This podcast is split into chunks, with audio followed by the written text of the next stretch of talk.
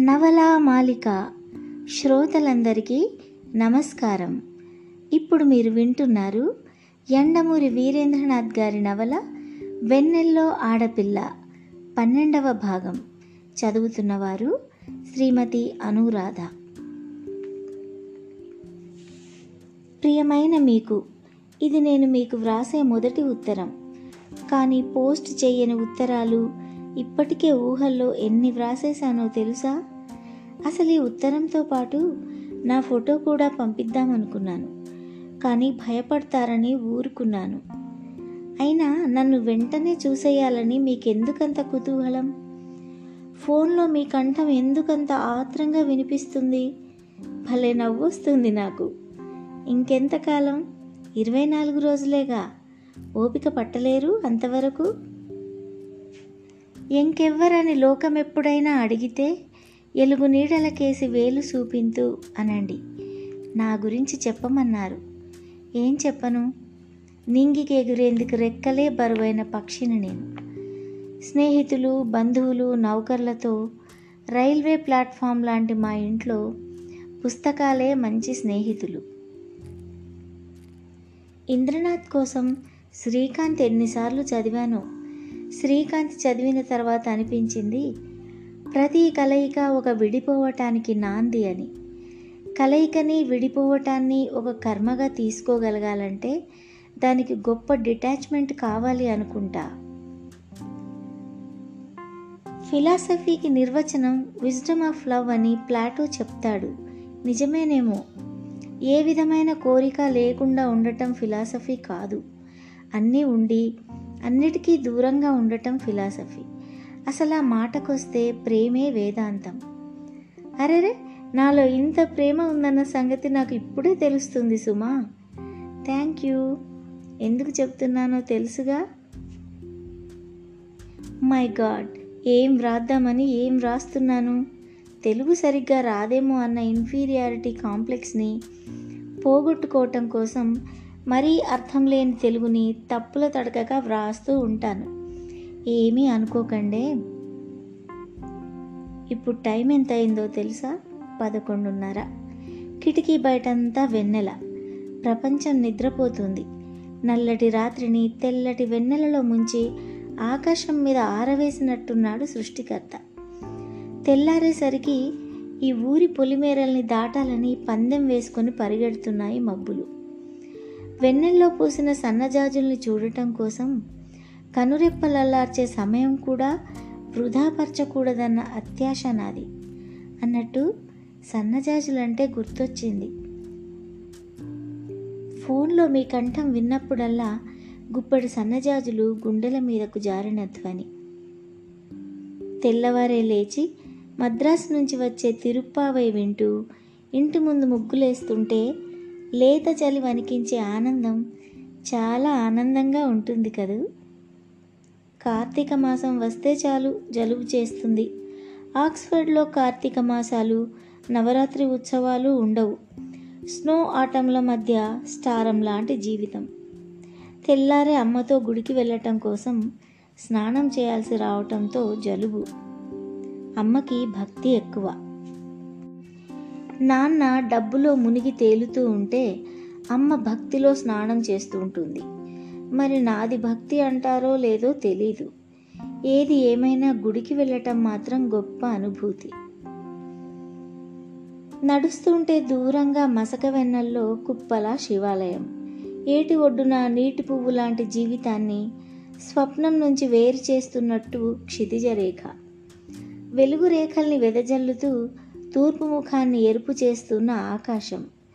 ఆ నీరవంలో జంటగా పాట పాడే భరద్వాజ పక్షులు. మాస్టారు జీవితానికి ఎంత అందమైన విలువుందో కదూ? ఒంటరి నక్షత్రాన్ని తోడు తీసుకొని గుడికి వెళ్తుంటే గుండెల నిండా ఓంకారనాదం. మరి కొంతసేపటికి నగరం నిద్రలేస్తుంది. అప్పుడు ఆకాశమంతా రెక్కలు చల్లేసి అందరినీ చూసి నవ్వేసి ఈ మెటీరియలిస్టిక్ ప్రపంచం నుంచి వెళ్ళిపోవాలని ఉంటుంది. సంధ్య ప్రసవ వేదనతో చీకటి పడుతున్న కాలంలో ఆరు బయట కుర్చీలో కూర్చుని టీ త్రాగుతూ కీట్స్ ఓడాన్ గ్రీషియస్ ఆర్ను చదువుకుంటూ ఉండటం గొప్ప అనుభూతి. నా గురించి నేను నిర్మించుకున్న ఈ ప్రపంచం నాది.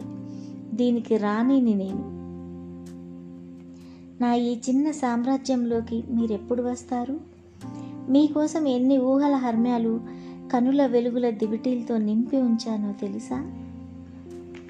నా రాముని పాదచరణాల నుండి బుద్ధుని వాల్చిన కనురెప్పల మాటను జారిన శాంతి షెల్లీ భావుకతలోంచి రోడన్ శిల్పాకృతిలోంచి బిధోవిన్ రస సృష్టికి ఒపేరా థియేటర్లోని ఒంటరి ఆనందాన్ని ఆపాదించుకొని రవీంద్రుని తాదాత్మ్యతలోంచి మరో ఇంద్రుని నిశ్శబ్దంలోకి వెన్నెల మైదానాల మీద రెక్కలు దింపేసి మత్తుగా సోలిపోవాలని. గులాబీ బాగుంది అనటానికి సైన్స్ అడ్డొచ్చే ఈ మహానుభావుల నుంచి దూరంగా పారిపోవాలని కోర్కే. I listen to his silent footsteps he comes he comes ever he comes మా యూనివర్సిటీలో ప్రొఫెసర్ హాకిన్స్ అని ప్రొఫెసర్ ఉండేవాడు. జిడ్డు కృష్ణమూర్తి తత్వశోధన గురించి ఆయన చెబుతుంటే గంటల తరబడి వింటూ ఉండిపోవాలని అనిపిస్తుంది. రేవంత్ మనిషి జీవితంలో ప్రతి కదలిక దేవుడే వ్రాస్తాడని అనుకోవాలంటే అదోలా ఉంటుంది కదూ? మా యూనివర్సిటీకి దక్షిణాన పొడవాటి చెట్లు ఉండేవి. స్నోలాన్ అనేవారు వాటిని. రాత్రంతా దట్టంగా కురిచిన మంచు ఆ కొమ్మల్లో దాక్కొని కొద్దిగా ఊపితే ముత్యాల్లా రాలేది. ఎన్ని సరదాల అగరబత్తులు వెలిగించుకున్నాను ఎంత కాంక్ష శ్రీగంధము మైనలద్దుకున్నాను అన్నాడు తిలక్. అన్నట్టు మనం కలుసుకున్నప్పుడు మొట్టమొదటిసారి మీరేం మాట్లాడతారు? పొట్టేలు పున్నమ్మ చూసారా అనకండి. రవీంద్రుని పోస్ట్ మ్యాన్ గుర్తొస్తుంది. గాలిబ్ గేయాలు చదివారా? నిద్రించే ప్రియురాలి ఎర్రని పెదవుల్ని ముద్దు పెట్టుకున్నాను. ఎంత అందమైన దొంగతనం అది? అంటాడు. కానీ ఎందుకో గాలిబ్ కన్నా ఉమర్ ఖయ్యాం నచ్చుతాడు నాకు. రేవంత్ ఏమిటి అమ్మాయి? తన స్వాప్నిక జగత్తులో నిరంతరం కలలు కంటూనే ఉంటుందా? అనుకుంటున్నారా? తప్పు తప్పు. ఎప్పుడైనా చెప్పా పెట్టకుండా మీరు హఠాత్తుగా మా ఇంట్లోకి అడుగు పెడితే నా గది అంతా డిస్కోతోనో టీనా చార్లెస్ గొంతుతోనో నిండి ఉంటుంది. మరి ఏమిటా గెంతులమ్మాయి చిన్నపిల్లలా? అన్న అమ్మ తిట్లు ఆ పాట మధ్యలో బీజిమ్స్లా వినిపిస్తూ ఉంటాయి. జీన్స్ వేసుకున్న ఓ అమ్మాయి జింపో నగర ప్రవేశంలో హీరోయిన్లా అక్కడ దర్శనమిస్తుంది మీకు. కంగారు పడకండి. చిన్నపిల్లనేగా నేను? ఆబా కానీ బీటిల్స్ కానీ కృష్ణశాస్త్రి రాసిన పాటలు పాడితే వినాలన్న పర్వర్టెడ్ వాయిస్లో ఉన్నదాన్ని. ఈ వయసులో గెంతులేయకపోతే తెలుగు సినిమా హీరోయిన్ వయసు వచ్చాక చేయమంటావా అని అమ్మతో వాదిస్తుంటాను. Teen beats latest record. Command dance అన్న పాట మొన్నే రిలీజ్ అయింది విన్నారా? నిజంగా డ్యాన్స్ చేయాలనిపిస్తుంది కదూ? ఈ అమ్మాయిని పెళ్ళి చేసుకుంటే వంటింట్లో కూడా డిస్కో చేస్తూ పోపు మాడపెడుతుందా అన్న అనుమానం వద్దు మీకు. గృహిణిని అయ్యాక అలా చేయనని స్టాంప్ పేపర్ మీద వ్రాసిస్తాను. పోతే బెడ్రూమ్లో మీ ఊపిరి నిండిన గాలి పీలుస్తూ కిటికీ అవతల వెన్నెల్ని జారిపడే సన్నజాజుల్ని చూస్తూ ఉండిపోయి మిమ్మల్ని మర్చిపోతే మాత్రం క్షమించాలి. రేపు సోమవారం. మళ్ళీ తెల్లారి లేచి కాలంతో పరుగులు తీయాలి. నిద్రరాని మనసు ఎక్కడికో ఎగరిపోవాలనుకుంటుంది. అక్కడ సన్నజాజులే ఉంటాయో ఇసుక తిన్నెలో ఉంటాయో జవాబు మీకు తెలిస్తే చెప్పండి. మళ్ళీ ఎల్లుండి మీకు ఫోన్ చేస్తాను. అప్పటిదాకా ఊహల నక్షత్రాల్ని పోగులు పెడితే అవి ఎగిరి మీ ఇంటి ముంగిట్లో చిరుదివ్వెలుగా వెలుగుతాయి. ఆ వెన్నెల వెలుగులో ఓనీ పరికినీలతో ఓ పిల్ల వెన్నెల్లో ఆడపిల్ల. మనసు దివ్యానుభూతికి లోనైనట్టు ఆలోచనల మీద ఎవరో దేవకన్య మంచి గంధం చల్లినట్టు అతడు చిత్తరువులా అలానే కూర్చుండిపోయాడు. తర్వాత కలలో నుంచి లేచినట్లు లేచి ముందు హాల్లోకి వెళ్ళాడు. అక్కడ తల్లి ఉయ్యాల బల్ల మీద కూర్చుని ఏదో కుడుతున్నది. అతడు నిశ్శబ్దంగా వెళ్ళి నేల మీద కూర్చుని చిన్నపిల్లవాడిలా ఆమె ఒళ్ళో మొహం దాచుకున్నాడు. ఆమె ఆప్యాయంగా కొడుకు జుట్టులోకి వేళ్ళు జొనిపి ఏమిరా రేవు అలా ఉన్నావు? అన్నది. అతడు మాట్లాడలేదు. ఆ క్షణం అతడిని చూసి ఎవరు అతడు అంతర్జాతీయ ఆటగాడు అనుకోరు. పది ఎత్తుల ముందే ఎదుటివాడి ఆటను పసిగట్టగల సమర్థుడు అంటే ఎవరూ నమ్మరు. అంతవాడు ఈ క్షణం తల్లి చీర చెరుగులో మొహం దాచుకొని జ్ఞాపకాల తీయటి అశాంతిని నెమరు వేసుకుంటున్నాడు. ఆ అశాంతి శరీరం తాలూకుదేమోనని భ్రమపడి ఆమె ఒళ్ళు బాగానే ఉంది కదరా రేవుడు అంది కంగారుగా.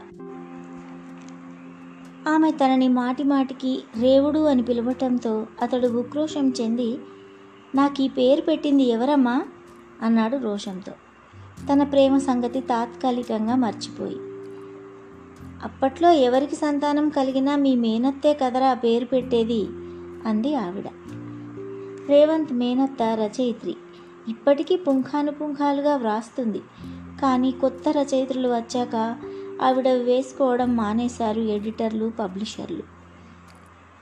డిమాండ్ తగ్గిపోయిన రోజుల్లో నేను పుట్టి ఉంటానమ్మా. ప్రపంచం మీద కసంతా ఇలా నా మీద తీర్చుకొని ఉంటుంది అన్నాడు. అసలు ఏమైందిరా రేవంత్ అంటే ఏమిటో తెలుసా?